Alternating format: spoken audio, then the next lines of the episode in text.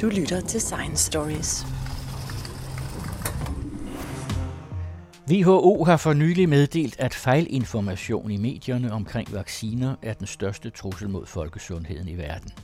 I Danmark har vi vores egen debat omkring HPV-vaccinen, som har været udsat for kritik, og flere andre vacciner er kommet i søgelyset, når bekymrende forældre skal beslutte, om deres børn skal vaccineres. I programmet har Jens Deget fra Science Stories fået Gunvar Løstbæk Vestergaard fra Weekendavisen i studiet for at tale om det manglende oplysningsniveau omkring sundhed. I programmet deltager også lektor Christian Wittfeldt Nielsen fra Aarhus Universitet.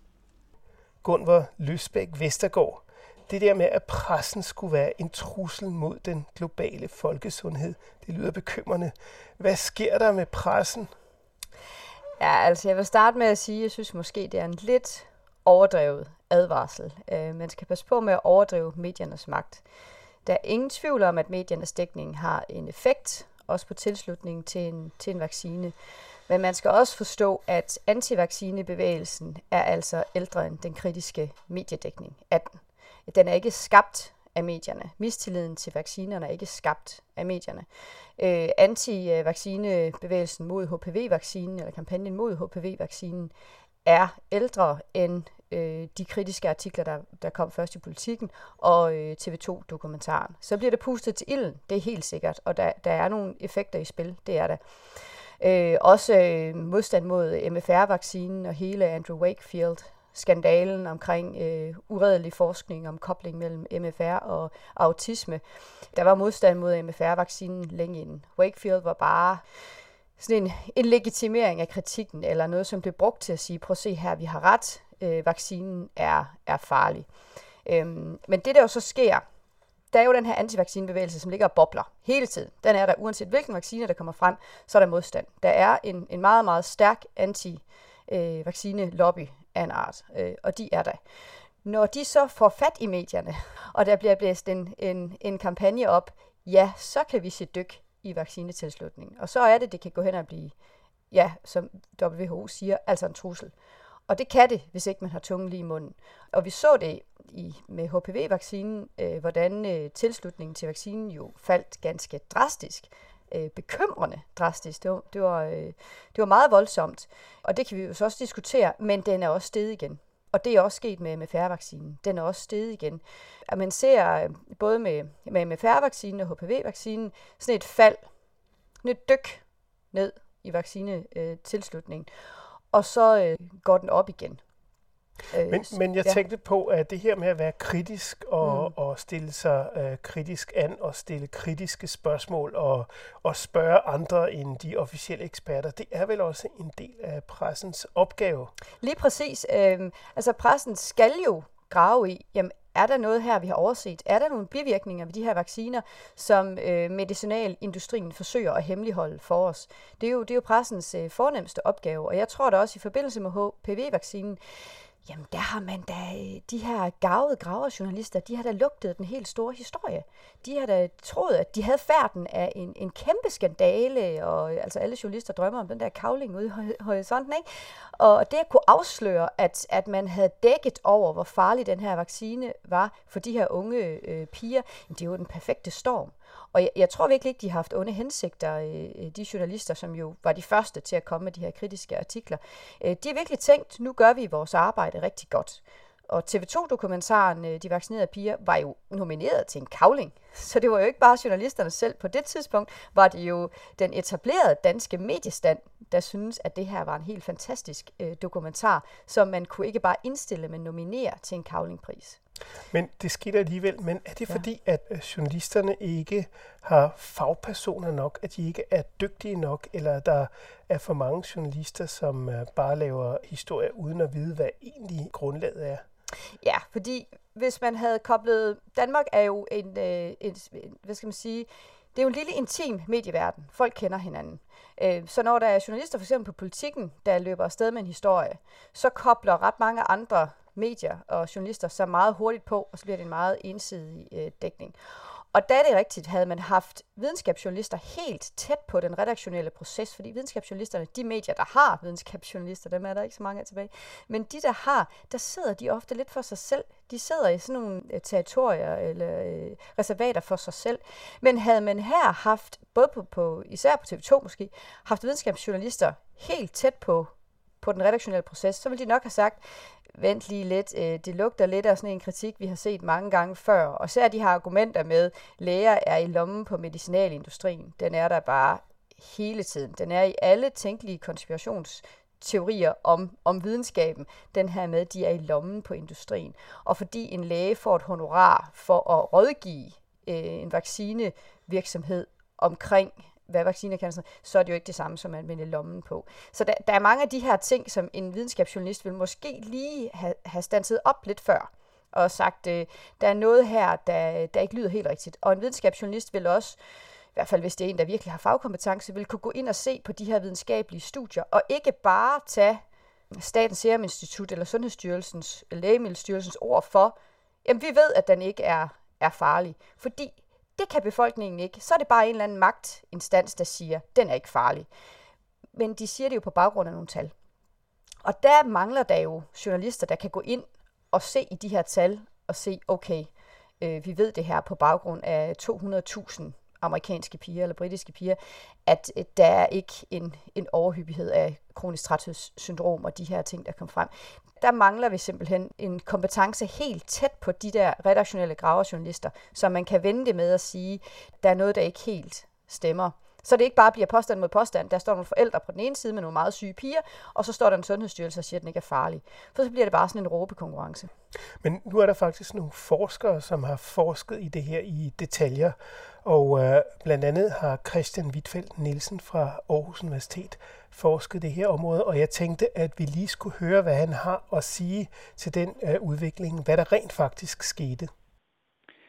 Ja, altså vi kan jo øh, sige det ret klart, for øhm, øh, jeg har haft en specialstuderende, Maj Schmidt, som har kigget på mediedækningen af HPV-vaccinen øh, helt tilbage fra ja, faktisk helt tilbage fra 90'erne og frem til 2017. Og der har også været andre grupper, blandt andet nogen ved Statens Serum Institut og endda nogen fra øh, Copenhagen Business School, der også har kigget på det. Så vi har et rimelig klart billede af, hvordan øh, HPV-vaccinen er blevet dækket i danske medier.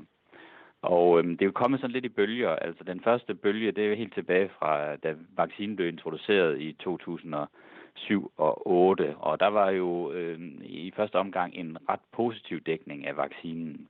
Altså man var, der var begejstring for, at nu havde man en vaccine, som kunne beskytte imod visse former for øh, livmorhalskræft specifikt, og, og vaccinen blev introduceret i det danske børnevaccineprogram og givet til øh, piger i 12-13 års alderen. Det blev så også fuldt op. Der kom mindre bølger også, da, det blev op, da der var nogle kendte, øh, blandt andet Mia Wanting, øh, skuespilleren døde af livmoderhalskræft, og, og, og der var så ligesom en, endnu et, en, en, en, en top i dækningen af, af vaccinen, og, og det blev ligesom fremhævet, at her var en vaccine, som var vigtig for alle øh, unge piger at få, og der var også en høj tilslutning til vaccinen. Så kommer der i 2013, øh, sommeren 2013, kommer der nogle øh, artikler omkring nogle formo- formodede bivirkninger ved vaccinen. Altså der er nogle piger, som står frem og siger, at de har oplevet øh, nogle sygdomme eller nogle lidelser, som de mener kan sættes i forbindelse til vaccinen. Og samtidig så begynder der også i medierne at komme fokus på nogle lægers dobbeltrolle, øh, fordi de står frem som både nogen, der er fortaler for vaccinen, men samtidig så har de også ansættelse eller får penge fra hvad hedder det, nogle af de øh, medicinalvirksomheder, som, som fremstiller vaccinen. Så der kommer sådan nogle kritiske øh, artikler på flere øh, niveauer, og det er dem, der så den type af dækning, den type kritisk dækning med fokus på bivirkninger, den vokser ind i 2014, og der har man så i marts 2015 øh, et TV2-program, øh, der hedder De vaccinerede piger, syge og svigtede, øh, og som jo for alvor øh, udstiller det her med, at der er en, en relativt stor gruppe af piger, som klager over bivirkninger ved vaccinen. Så de er syge, det er den ene del af det, og de er også svigtet af sundhedssystemet, fordi der er ingen, der ligesom tager hånd om, der er ingen, der tager dem alvorligt, øh, og der er ingen, der, der prøver at gøre noget ved det. Det er ligesom dokumentarens budskab, og der kommer så i kølvandet, for det er jo en dækning også af de her formodede bivirkninger. Andre aviser og et, et, man kan konstatere også, at tilslutningen til vaccinen falder. Man kan ikke sige, at alle aviserne løb i samme retning, men der fra 13 og ind i 14 og 15, der skete et skift forstået på den måde, at hvor der tidligere havde været en overvejende positiv dækning af vaccinen, der var stadigvæk artikler, som skrev positivt om vaccinen eller øh, fremhævede de fordele, men der var en overvægt af artikler, som fremhævede de formodede bivirkninger, og som de, øh, jo dermed også udstillede den usikkerhed, der var. Øh, altså en reel usikkerhed, vil jeg, vil jeg sige, øh, forstået på den måde, at fordi det var en ny vaccine, så var det svært at fremlægge overbevisende dokumentation for, at øh, der ikke var de her bivirkninger, og at vaccinen virkede, som den skulle. Fordi det var en anden del af kritikken. Det var, at der var nogle læger, som stod frem og sagde, jamen den dokumentation, som medicinalfirmaet har tilvejebragt for, at vaccinen virker, den er simpelthen for svag, fordi vi kender endnu ikke resultaterne af at have vaccineret store kohorter af piger, og hvordan ser det så ud om 20-30 år, øh, når de øh, ellers ville have udviklet øh, livmoderhalskræft. Hvad, hvad kan vi så dokumentere en, en virkning ved vaccinen? Jeg er heller ikke interesseret i øh, sådan en media blaming, hvis man kan kalde det det, altså skyde skylden på medierne. Det, det man kan se, det er jo, at der er en korrelation mellem mediernes dækning af de her formodede bivirkninger, og så faldet i tilslutning til vaccinen. Men jeg tror, mange vil være enige i, at det er en, det er en relativt svag korrelation. Altså, der er mange andre faktorer på spil i den, kan man sige, komplekse beslutning, det er for familier at træffe beslutning om, om deres unge piger skal vaccineres eller, eller ikke. Og jeg giver dig helt ret i, at jeg synes, at altså, medierne har en rolle i at, at prøve at op, altså, opklare sagen, kan man sige. Ikke? Altså, at hvis der er tale om formodede bivirkninger, jamen så skal det selvfølgelig undersøges, og det skal og sundhedsmyndighederne skal konfronteres med det spørgsmål og jo have mulighed for at give det bedste svar, de har. Ikke? Så, så jeg synes jo, altså på mange måder kan man se det som, som udtryk også for en, en, en sund debatkultur øh, i Danmark. I første omgang så havde sundhedsmyndighederne lidt vanskeligt ved at trænge igennem Øh, og, og det skyldes jo blandt andet også, at mange af de studier, som senere hen øh, kom til og som gav en bedre evidens for, at HPV-vaccinen virker, og at den her sammenhæng mellem det at få vaccinen og de her formodede bivirkninger var ret svag og måske helt, helt grundløs. Den evidens var der simpelthen ikke. Øh, og, og så skete der også det, at sundhedsmyndighederne ikke havde held til at tale til den her gruppe af bekymrede piger eller piger med formodede bivirkninger. Øh, simpelthen fordi man gav dem den viden, som den bedste viden, man havde om, at der ikke var noget, nogen sammenhæng. Altså man talte ikke til det egentlige bekymring, de havde, kan man sige. Altså man talte lidt forbi hinanden. Så er der jo den øh, ekstra problematik i dagens øh, mediebillede, at når vi snakker om medierne tidligere, så mener vi jo de traditionelle medier, altså de journalistiske nyhedsmedier, aviserne og øh, fjernsyn øh, og, øh, og radio. Men der er jo selvfølgelig de sociale medier øh, at tage hensyn til nu, som virker på en, en helt anden måde, end vi, vi er vant til. Ikke? Altså uden det her mellemled af journalistisk redaktionel bearbejdning. Og, og dermed øh, kan der opstå nogle, nogle fællesskaber omkring de her formodede bivirkninger og, og en vaccine skepsis, som man vil, som bliver landsdækkende øh, og foregår på Facebook eller Instagram eller, eller andre steder – øh, og som har sådan sin helt egen dynamik, uafhængigt af, hvad der ellers foregår i øh, den offentlige debat.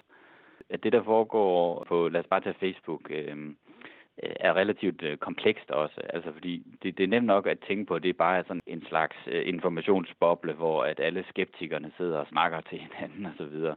Øh, men der har vi øh, igen, det er så en, en anden specialestuderende, jeg har, der har arbejdet med sagen, Thomas Agergaard, og han har kigget på tre forskellige Facebook-sider, som har været altså opstået i forbindelse med de her formodede bivirkninger i forbindelse med HPV-vaccinen. Og det han har fundet ud af, det er jo, at der er ret stor forskel på, hvordan de her øh, fællesskaber eller Facebook-sider, de øh, fungerer. Ikke? Altså det er lige fra, fra en gruppe, som er, er relativt sådan konspiratorisk i sin tænkning og, og nemt afviser al den nye information, der kommer fra sundhedsmyndighederne som bare endnu et eksempel på, at der er en eller anden øh, ond vilje og et ondt øh, samarbejde mellem myndigheder og medicinalvirksomheder til andre grupper, som rent faktisk øh, går ind og tager en kritisk diskussion af, hvad den nye viden, der kommer fra sundhedsmyndigheder, og prøver at, ligesom at bearbejde den i forhold til, hvad man ellers ved osv. Så det er også ret komplekst, hvad der egentlig foregår der. Så jeg tror, at man skal være virkelig... Altså hvis man skal ud og ramme sådan nogle grupper, eller komme i tale med dem, så skal man jo dels være, hvor de er på Facebook eller Instagram eller andre steder. Og man skal også nuancere sin kommunikation, alt afhængig af, hvem det er, man taler til. Men det virker så også som om, at efter nogle tid, så kommer pressen alligevel også øh, til fornuft. Ja, altså man kan jo se i de her øh, kontroversielle sager, at tit så er der sådan et forløb, som er sådan gennemgående. Altså først så kommer der til den positive historie. Det ser vi også her med vaccinen. Det er en kræftvaccine. Den kan altså vaccinere mod kræft. Det er jo, det er jo en kæmpe historie. Og så øh, skal der ikke ret meget til, før hele medieverdenen eller hele branchen faktisk øh, vender øh, en vej. Øh, man snakker om øh, altså øh, det, der hedder hurt journalism, eller pack journalism. Vi kan også kalde det for Lemminge-effekten. Det er måske mere kendt. Men man, man har set det mange gange, især i dækningen af, af videnskab, at så vender samtlige journalister de løber alle sammen en vej. Og så er der en, der skal bare en til at breake en kritisk historie. Og hvis det så er, er en, der har øh, stor nok troværdighed i øh, journaliststanden, så løber alle den vej. Og det, det så vi jo med vaccinen her, at pludselig hoppede alle på den kritiske historie. Alle vendte den vej. Og så var der nogle enkelte medier, øh, i min egen avis, Weekendavisen, Luna Frank, skrev en meget hvad, hvad skal jeg sige, kritisk artikel om antivaccinebevægelsen, øh, og der var også noget dækning på videnskab.dk, men det fængede ikke an, fordi alle var løbet en vej, og der var ikke nogen, der kunne få, øh, få hele øh, journalisterne til at stanse op. Og så skal der som regel bare jamen, en artikel igen fra en eller anden troværdig kilde, til at vende det hele rundt en gang til. At de her øh, vinklingen i medierne eller, eller i rammesætningen kan ændre sig meget, meget hurtigt. Det kan nærmest ændre sig fra dag til dag, at pludselig løber alle en vej.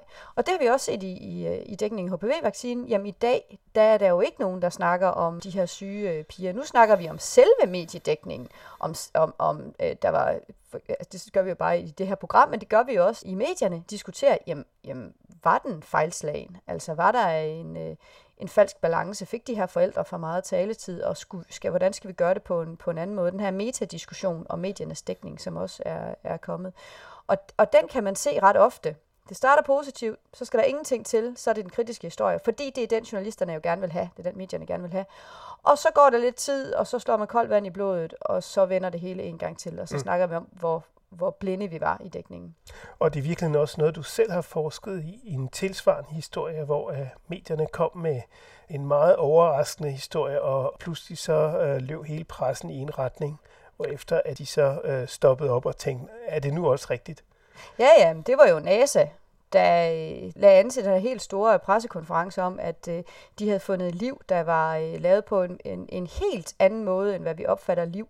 At der ikke indgik fosfor i DNA'et, men, men øh, arsen, som er det her meget giftige øh, stof. Og hvis det var rigtigt, at man havde fundet liv baseret på arsen, jamen, så åbnede de op for alle mulige tænkelige former for liv i universet osv. Så, så det blev slået øh, meget stort op, og de første par dage, der var dækningen jo super positiv, og man snakkede om øh, muligheden for, for liv i rummet, og hvor spektakulært det var.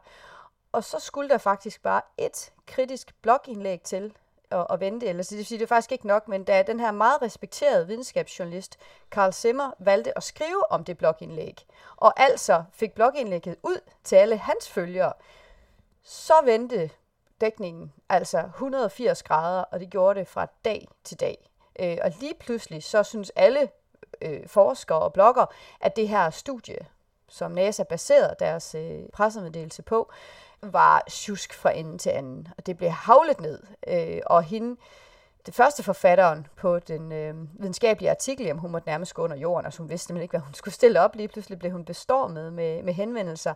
I min forskning, jeg snakkede blandt andet med NASA's kommunikationschef, og han var fuldstændig taget på sengen. Altså han, han sagde, jamen, det er jo, det er jo fagfællebedømt forskning, vi havde ude. Vi troede jo, den var, øh, hvad skal man sige, home safe. Uh, vi troede, at de var ombord, forskerne. Og lige pludselig stod de med en kæmpe, kæmpe mediestorm, øh, som de ikke havde forudset. Og der var igen alle journalisterne hoppet på Carl Simmer-dækningen af historien, snakkede med de samme mennesker, som Carl Simmer havde, havde snakket med, og flere steder så stod der sådan, der stod sådan noget med, at flere bloggere er kritiske overfor, og, og det, det drejede sig om to og det drejede sig om de samme to blokker øh, alle steder. Altså alle viste tilbage til de samme to kilder, og her snakker vi altså de amerikanske medier.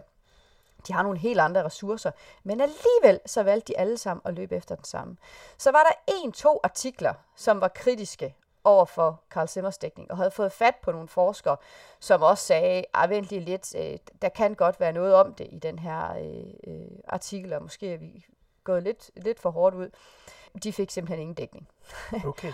og og så, så går der lidt tid, jeg mener det er en uge eller 14 dage, så kommer den her metadækning. Så begynder man at snakke om, jamen, var NASA's kommunikationsstrategi forfejlet? Altså, skulle de have svaret mere rettidigt på kritikken, da den kom, i stedet for, hvad skal man sige, gå i flyverskjul sammen med, med forfatterne til studiet. Og pludselig blev det hele den her diskussion af dækning af videnskab og peer review systemet og alt det her, om vi, om vi greb det rigtigt an. Så, så det var jo den samme, først positivt, så ek- ekstrem voldsom kritisk dækning, og alle løber den samme vej, og så begynder man at stanse op og se det øh, øh, sådan metaniveau. Men her snakker vi altså om uger.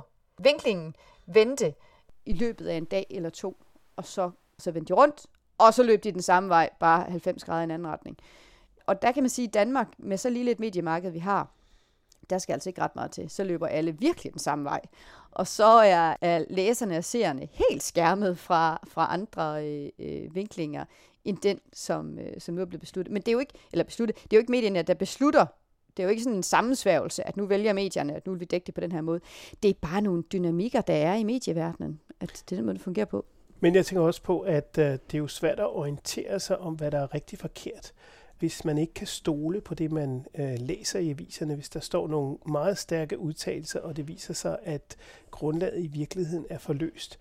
Og jeg tænker også på med sociale medier, hvor en meget stor del af medieproduktionen og medieudvekslingen rent faktisk foregår. Og rigtig mange mennesker får måske hovedparten af deres informationer fra sociale medier. Det gør jo, at øh, det bliver meget svært at følge med, og det bliver meget svært at være oplyst, og måske er der rigtig mange mennesker, som går rundt i en, en helt egen lukket verden, hvor at de uh, slet ikke er klar over, hvordan uh, virkeligheden egentlig ser ud. Det er her, hvor jeg synes, vi skal være en lille smule påpasselige med at, øh, at overvurdere øh, mediernes magt. Øh, for det første, meget af det, der bliver delt på Facebook, er jo avisartikler, medieartikler. Og de bliver øh, diskuteret. Så ved jeg godt, der kan opstå ekokammer og så videre. Øh, men jeg er ikke så bange for, hvad skal man sige, sådan, øh, befolkningen, altså det med, at, at, at journalisterne øh, mister kontrollen på den måde, fordi altså vi kan også se, de vaccinetilslutningen til MFR-vaccinen ligger over 90 procent, og det har den gjort i, i 20 år med nogle små dyk. Øh, og jeg tror ikke, den lige pludselig øh, begynder at falde. Altså folk snakker med hinanden. Øh, alligevel mange øh, forholdsvis øh, fornuftsorienteret. Og altså meget af det her, som er decideret fake news, altså som er, er udsendt af vaccinelobbyen, jamen det bliver også, øh, hvad, hvad hedder sådan noget, anråbt, eller at, at der er også som regel nogen, der gør opmærksom på, at det her, det er fake news. Og øh, der er noget selvregulering i det der, som vi ikke helt har styr på endnu. Men ja, vi har endnu til gode at se, i hvert fald i den her debat, en eller anden fake news nyhed blive delt vidt og bredt, hvor der ikke bliver gjort opmærksom på af etablerede medier eller af, af, af nogen, som har en eller anden form for autoritet, at det her er fake news. Så kan det godt være, at det bliver delt i, som jeg sagde tidligere, at der er sådan en vaccinelobbyen er, eller hvad hedder det, antivaccinebevægelsen er der, så kan det godt være, at de har et ekokammer, hvor de deler ting. Men det der med, at det sådan Øh, breder sig som sådan en løbeild ud i befolkningen, at fake news, at nu så sidder vi alle sammen med sølvpapirs hatte på, den er jeg ikke så bange for. Fordi at der er så mange forskellige og sociale dynamikker i spil der. Øh, selvfølgelig er det uheldigt for journalisterne, for det betyder, at det sociale medier, at journalisterne mister magt. At de ikke kan styre pipelinen på samme måde. Jeg deler ikke helt WHO's angst for, at nu løber det helt løbsk, og befolkningen stoler ikke længere på noget af det, vi kommer med. Det tror jeg ikke. De skal bare gøre sig klart, at de er altså nødt til at komme med selve dokumentationen. Det er ikke nok som Sundhedsstyrelse eller øh, Lægemiddelstyrelse at skrive, øh, den er sikker, fordi vi siger det. Mm. Øh, den er der ingen, der køber. Men jeg tænker også på, øh, WHO de ser på det her også med globale briller, altså med hele verdens briller, og der har jo været nogle kæmpe store problemer, øh, og nogle sygdomme, som vi var lige lige ved at få udryddet totalt. Altså, der er en sygdom, som vi har udryddet totalt fra jordens overflade, det er, er koppesygdommen på grund af, at koppevaccinen var så effektiv og, og nem at uddele, og det var nemt at, at isolere folk. Så kopper har man øh, fået fjernet. Men jeg kan huske for nogle år siden, jeg tror det var i 2004, der var jeg i, til en, og det har nok været i 2002, hvor jeg var til en konference, hvor formanden for Rotary fortalte, at, øh, at Rotary har lagt som en af deres største opgaver i verden at udrydde polio. Og øh, det har de gjort en kæmpe indsats for at gøre øh, lige siden starten af 60'erne.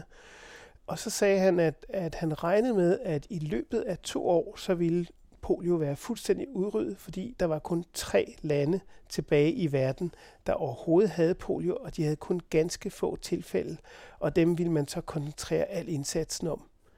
Så skete der hverken værre eller bedre end at året efter, øh, der var der en muslimsk præst i et af landene, som mente, at øh, hele det her poliovaccineprogram var noget, som CIA havde fundet på for at sterilisere lokalbefolkningen.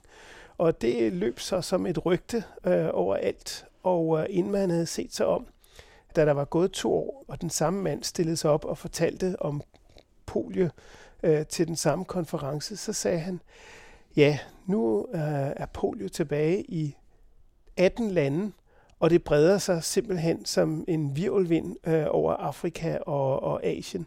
Så med sådan ganske, ganske få greb kan man starte et rygte, som lige pludselig får en sygdom til at, at sprede igen. Og vi har jo også set altså, andre sygdomme, som man jo nærmest betragter som udryddet her i den vestlige verden. Hver gang man holder op med at holde øje med den og vaccinere og, og, og passe på den, for eksempel sådan noget som tuberkulose, øh, så kommer den nemt igen.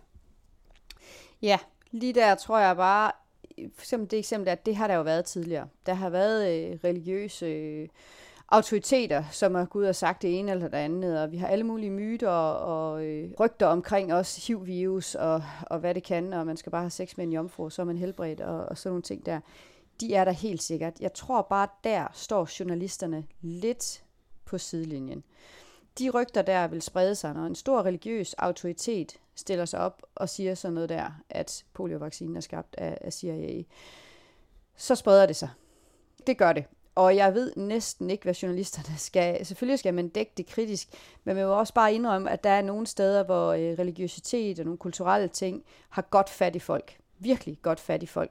Og der er det måske uddannelsessektoren, der skal sætte ind i stedet for. Jeg tror, det er meget svært at sige, at avisdækningen øh, påvirker der, eller tv-stationer. Selvfølgelig, hvis man bare ukritisk viderebringer de her, men det har jeg altså heller ikke indtryk af selv i Afrika, at de store etablerede medier bare giver fri taletid til en, til en præst, der kan fortælle den her slags ting. Der er vi tilbage ved det her med, at at der er en antivaccinebevægelse, som er, som er adskilt fra mediedækningen. Den er der. Og vi ved det også fra USA øh, med de mæslingeudbrud, der har været nu her, at det har været i små, de kalder dem hotspots, hvor der er en eller anden øh, sekt, eller en eller anden særlig kulturel forståelse, eller et eller andet, som gør, at man er meget skeptisk over for, for øh, vacciner, så der har man en meget lav vaccinedækning. Og de hotspots er der.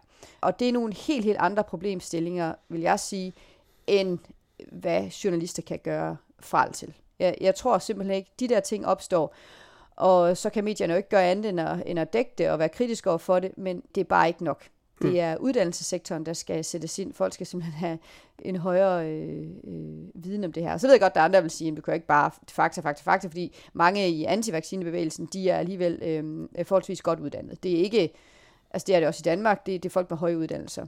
Jo tak, men jeg tvivler på i et land som Danmark, at sådan noget der vil øh, gribe om sig. Jeg tvivler på, at vi pludselig vil, øh, at Øh, forældre i Danmark ikke vil øh, vaccinere deres børn mod polio. Jeg ved ikke engang, om vi stadigvæk gør det i Danmark faktisk, men hvis vi gør det, at man vil sige, det skal vi ikke, for det er noget, CIA har fundet på. Jeg, jeg kan ikke forestille mig, at det kan få dækningsgraden af poliovaccine i Danmark til at falde.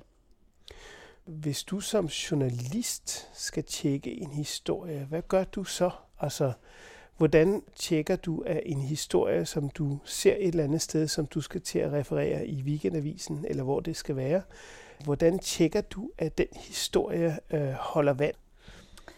Ja, altså noget af det første, jeg gør, det er at se, jamen, er der kun ét studie, der peger i den her retning. Altså lad os nu sige, at jeg får en mail fra en fra en øh, antivaccineforening, nogen der er imod øh, vacciner. Det, det sker jo øh, af disse typer journalister. Dem skal man jo ikke bare fejre bordet, bare fordi de er dem, de er. Hvis de sender mig en mail med et, et, et link til en ny artikel, der viser om en eller anden øh, sammenhæng mellem bivirkninger. Altså det første, jeg vil gøre, det er jo at kigge, jamen altså, er der andre videnskabelige artikler, der peger på det samme? For du kan altid finde en videnskabelig artikel i et eller andet obskurt tidsskrift, der siger et eller andet bestemt. Du kan finde videnskabelige peer-reviewed artikler, der siger, at rygning ikke er farligt. Det kan man altid finde. Men det der med at lige undersøge, jamen, er der noget, der, der, der tyder på det her? Er der kun den her ene artikel, eller er der ikke? Hvis der kun er den ene artikel, så skal man virkelig være på vagt. Og det er jo heller ikke nok til at sige, den her videnskabelige artikel, at det så er forkert. Men så øh, plejer jeg også at gå ned og kigge i, jamen altså, hvem har lavet den? Hvilke universiteter kommer det fra? Er det et stort, øh, velkendt øh, øh, universitet? Er det en person, som har publiceret meget om vacciner øh, tidligere, som har øh, også øh, sådan respekt om sig autoritet i miljøet? Er det et, et tidsskrift? Er det et øh, anerkendt øh, tidsskrift? Hvis det er et eller andet online tidsskrift, man kan betale sig for at komme i, så er der måske ikke øh, øh så meget om det. Og hvis jeg stadigvæk kan se, jamen altså, det er velrespekteret øh, både øh, forskere og, og tidsskrifter, jamen så er det jo med at ringe rundt til nogle, sende selve artiklen til nogle, nogle andre øh, forskere inden for det her felt og sige og spørge, om der, der er noget om det her. Man skal jo bare være opmærksom på, at der er jo ikke, jeg tror mange journalister har en idé om, at der er sandt og falsk i videnskabsverdenen. Øh, og det er der ikke. Øh, jo, du kan godt sige, at jorden er ikke flad men der er altid nuancer. Og når vi snakker om sådan noget med vacciner så er, og, og global opvarmning for den sag skyld også mange af de her kontroversielle emner, der er ikke et rigtigt og forkert. Det er ikke så nemt for journalister bare at sige, okay, vi skal bare holde os til fakta, og vi skal faktatjekke, fordi tingene er mere mudret end som så. Øh, så man er simpelthen nødt til at lave et lidt større researcharbejde. Og øh, noget, der ville være rigtig smart, det var jo at gå lidt ned ad gangen og banke på hos den videnskabsjournalist, man forhåbentlig har ansat på sit medie eller videnskabsredaktion, og spørge dem, kan I lige kigge på det her? Fordi videnskabsjournalister er bare vant til at læse videnskabelige artikler. Og det er de redaktionelle, øh, øh hvad skal man sige, almindelige indlandsjournalister øh, sjældent. Og det, det er helt sikkert, altså som journalist, det, det er jo sådan en, en, en grundregel, at når du føler dig, øh, jeg føler som om, du sidder på en virkelig, virkelig god historie, altså så bliver du helt forblændet i din research, så vil du bare have det hele til at, øh, at passe på, så løber du afsted med den. Men at man, man, jo større historien er, jo virkelig også skal sørge for, at den er, den er polstret. Jeg tror bare her, for eksempel HPV-vaccinen, at der, der øh, øh, man bliver fodret med information, jeg ved det ikke helt, jeg gidsner om, at man bliver fodret med information af nogle antivaccine øh, fora, eller folk, som stod i spidsen der, med en masse information, som øh, man blev fuldstændig grebet af, at her var en kæmpe historie, og det, og det var der så ikke alligevel. Men, men som journalist er det altså... Altså det, jeg vil sige, det er faktisk ikke så svært lige at tjekke rundt. Er der, nogle, der er nogle helt tydelige alarmklokker, når øh, øh, sådan nogle øh, videnskabelige undersøgelser peger i en retning, som vi aldrig har set øh, tidligere, øh, som man skal være øh, opmærksom på. Men man skal have tungen lige i munden. Det er da ikke et nemt felt, og jeg kan da også godt se, at hvis man som journalist kan se, at der er øh, så så mange øh, unge piger, der bliver syge, og de har alle sammen fået vaccinen, så er det da nærliggende at lave koblingen. Jamen, det er jo så fordi, at de er blevet øh, vaccineret. Men der var man simpelthen bare nødt til at lære at kende forskel på korrelation og kausalitet. Og den er nogle gange meget, meget svært. For selvfølgelig skulle man have forfulgt det spor. Selvfølgelig skulle man have forfulgt, kan der være en sammenhæng med vaccinen. Men det vidste man jo bare på det tidspunkt. Man kunne jo hurtigt se i befolkningsundersøgelserne, at, at der var ikke nogen kausalitet. Der var lige så mange piger, der var syge, som ikke var vaccineret med samme symptomer. Men, men jeg synes, at medierne skal lære af, af den dækning, der har været af HPV-vaccinen, at vi altså skal have tungen lige i munden her, og vi skal forstå, hvad det er for nogle dynamikker, og vi skal forstå, at der er en meget, meget stærk lobby, som forsøger at sælge den her, hvad jeg vil kalde halvkonspiratoriske idé om, at øh, medicinalindustrien holder en masse skjul for os, og de er bare interesseret i at tjene penge. Man kunne jo også have gået hen og set om, øh, hvad med alle de nærliggende lande, vi prøver at sammenligne os med normalt. Har de det samme problem? Og har de også øh, eksempler på masser af unge piger, som har fået eller ikke fået vaccinen? Eller hvad skete der før vaccinen kom? Var der ikke også en masse øh, unge mennesker, som havde problemer? Og, og det er jo det, der er det øh, sørgelige, fordi hvis man havde gjort det, så ville man jo have set, jo, der er også piger, der bliver syge i alle de andre lande, men at det er helt adskilt fra vaccinen. Og jeg synes jo, den helt store historie er jo, hvad i al hulen sker der med de her unge piger, siden vi har, hvis der er så mange, der har det så dårligt, vaccineret eller ikke vaccineret. Men børnelægerne har jo fortalt om det her fænomen i årtier, øh, eller i hvert fald par årtier. De har jo kendt til det. De har fået de her unge piger ind, som går og besvimer, har kronisk hovedpine, øh, pludselig fra den ene dag til den anden øh, ikke kan overskue noget som helst. Det synes jeg er den store historie, der er gået tabt. Hvad er det, der er øh, øh, på spil med de her piger? Og nu er det så kommet til at handle om øh, vaccine eller ikke vaccine. Men havde man snakket med de her børnelæger lidt tidligere, var man netop, havde man gået rundt og set, hvad sker der i andre lande, så ville man jo have opdaget, at der er åbenbart en epidemi af kronisk træthedssyndrom blandt øh, unge piger, som vi ikke kan forklare. Og det er jo rigtigt, de, ble, de er blevet svigtet af sundhedssystemet. Øh, Der har ikke været noget tilbud til dem. Og den historie er jo bare ikke blevet dækket. Mm. Men jeg tænker også på en anden øh, problemstilling, man har som avislæser, det er jo, at øh, kilderne sjældent er, er angivet, så man kan ikke se helt præcist, hvor er det tidsskrift, den historie kommer fra, hvor er den øh, faglige baggrund, som man burde få. Og det betyder så, at man kun får det der meget overfladiske kendskab til tingene, og man kan faktisk ikke rigtig tjekke det. Jamen, det er rigtigt. Og, og der øh, tror jeg, at vi skal blive bedre til, især online, at udnytte de muligheder, som nettet faktisk giver. Fordi man kan jo lægge et link ind til den videnskabelige artikel. Og så vil sige, ja, men de er jo gemt bag betalingsmure. Og det, så kommer vi ned til måske kernen af problemet, for den ligger ikke hos journalisterne, den ligger i den videnskabelige verden. Den ligger hos forskerne selv. Og forskerne er nødt til at lære i en verden med så meget information, at de er nødt til at være meget mere åbne. Man skal simpelthen kunne få direkte adgang til de her store befolkningsundersøgelser. Så svære er de heller ikke at læse. I hvert fald ikke øh, abstract osv. Der skal være en meget, meget større gennemsigtighed i videnskabens verden. Man skal have mulighed for at kunne gå helt, helt tilbage til kilden, ikke bare til forskeren, men ned i den videnskabelige øh, artikel. Og det er rigtigt, og jeg, jeg, jeg, jeg synes også, jeg ser det tit i online øh, artikler, at man netop, man får ikke linket dybere ned, så man har mulighed for, øh, for at tjekke de her øh, ting. For selvfølgelig skal vi vide, hvor tingene kommer fra. For ellers så bliver det netop bare de to fløje, der står for hinanden, uden at vi kan gennemskue, jamen, hvad baserer de det på, og hvad baserer den anden fløj det, øh, det på. Ja, altså det er jo også nemt at lave uh, resultater, der ser ud af noget, altså som kan give det indtryk, at der er en, en sammenhæng, selvom der overhovedet ikke er det. Jeg kan huske, at dengang jeg læste biologi, der var der en lærer, der havde lavet en statistik, hvor han sammenlignede børnefødslerne i Danmark med antallet af storke, og man kunne se, at der var fuldstændig korrelation med dem øh, over 100 år eller noget af den stil. Så jo færre storke, øh, jo færre børn, og det var selvfølgelig et bevis om, at storkene kom med børnene. Og selvfølgelig kan være se, at det nok ikke heller hænger helt sammen på den måde. Men det er et meget godt eksempel på, at øh, ja, der er en sammenhæng, og det betyder så, at man kan lave en, en teori, som, som så måske ikke hænger sammen. Og, og den tror jeg nemlig var blevet fanget. Altså, nu har, det er nemt at skyde på TV2, ikke? men altså, altså, de har jo ikke nogen videnskabsredaktion på TV2. Og havde de været nede omkring med de vaccinerede piger, jeg kender nærmest ikke nogen øh, videnskabsjournalister i det her land, der har rost den dokumentar. Jeg ved ikke, om, om du gør, men jeg, altså alle dem, jeg snakkede med også kort tid efter den kom frem, synes jeg, det var noget magtværk, for at sige det, det er mildt. Øh, havde man nu haft en videnskabsjournalist eller to på TV2, hvor man har sagt, kan I lige kigge på det her, om der er noget om det, vil, det er jo, det er jo gissninger, men jeg tror, de vil have stoppet den. Jeg tror, de vil have sagt, at det her det, det holder ikke. Der er simpelthen nogle elementære ting, I har overset. Fordi videnskabsjournalister, de kan altså langt de fleste kende forskel på korrelation og kausalitet. Det er en fuldstændig elementær del af deres øh, arbejde. Det er at kunne skelne de to ting. Men det betyder også, at øh, medierne i virkeligheden er meget sårbare, at øh, den historie, vi snakkede om før, at øh, når der kommer noget, som øh, medierne bliver opmærksom på, jamen så løber de alle sammen i en retning. Og der er ikke rigtig nogen til at stoppe dem, fordi der sidder ikke øh, nogen solide fagpersoner længere, som kan sige, at den går altså ikke. Øh, der, der er de altså lige trådt et skridt for langt her. Ja, det er rigtigt. Og især i et land som Danmark, hvor altså i USA for eksempel har de jo medier med, med meget store videnskabsredaktioner.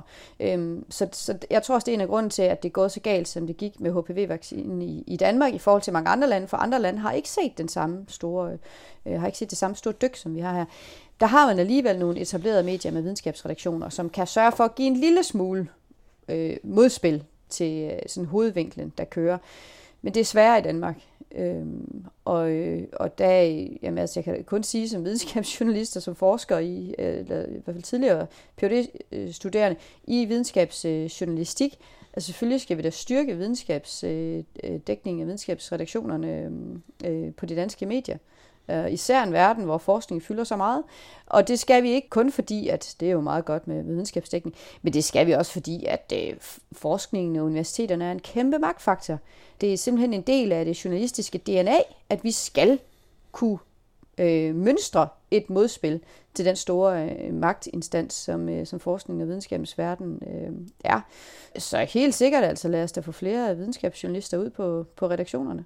Ja, og det viser sig jo også, at øh, selvom der kommer nogle forskningsresultater fra et universitet, eller selvom der er nogle forskere, der stiller sig op og siger nogle ting, så skal man jo altså stadigvæk være kritisk over for det, fordi at øh, der er jo mange skjulte interesser, både i forskning og i, i den måde, man præsenterer viden på. Måske der er nogen, der har betalt for, at den viden skal bruges på en ganske bestemt måde, eller underbygge nogle forskellige øh, påstande, som man har, eller en politik. Og det betyder så, at øh, der er nødt til at være nogen, der kan pille det fra hinanden. Og, øh, og det kan man ikke, hvis man, øh, hvis man er generalist og ikke kender til øh, den faglige baggrund for det, der bliver talt om. Altså jeg vil sige, det er fuldstændig det samme som hvis jeg skal dække en politisk historie. Så går jeg ind til vores øh, politiske reporter, vores Christiansborg-folk, som kender den verden ind og ud, og spørger, hvordan jeg skal forholde mig til, til det her. Og det er det, videnskabsjournalisterne øh, kan. De kender forskningsverdenen, de kender dynamikkerne, de ved, hvordan det fungerer, de kan læse en videnskabelig artikel og alt det der. Og derfor er de jo guld værd i, i sager som de her. Ja, vi må se at få nogle flere videnskabsjournalister ansat på redaktionerne rundt omkring. Tak skal du have, Gunvar Løsbæk Vestergaard.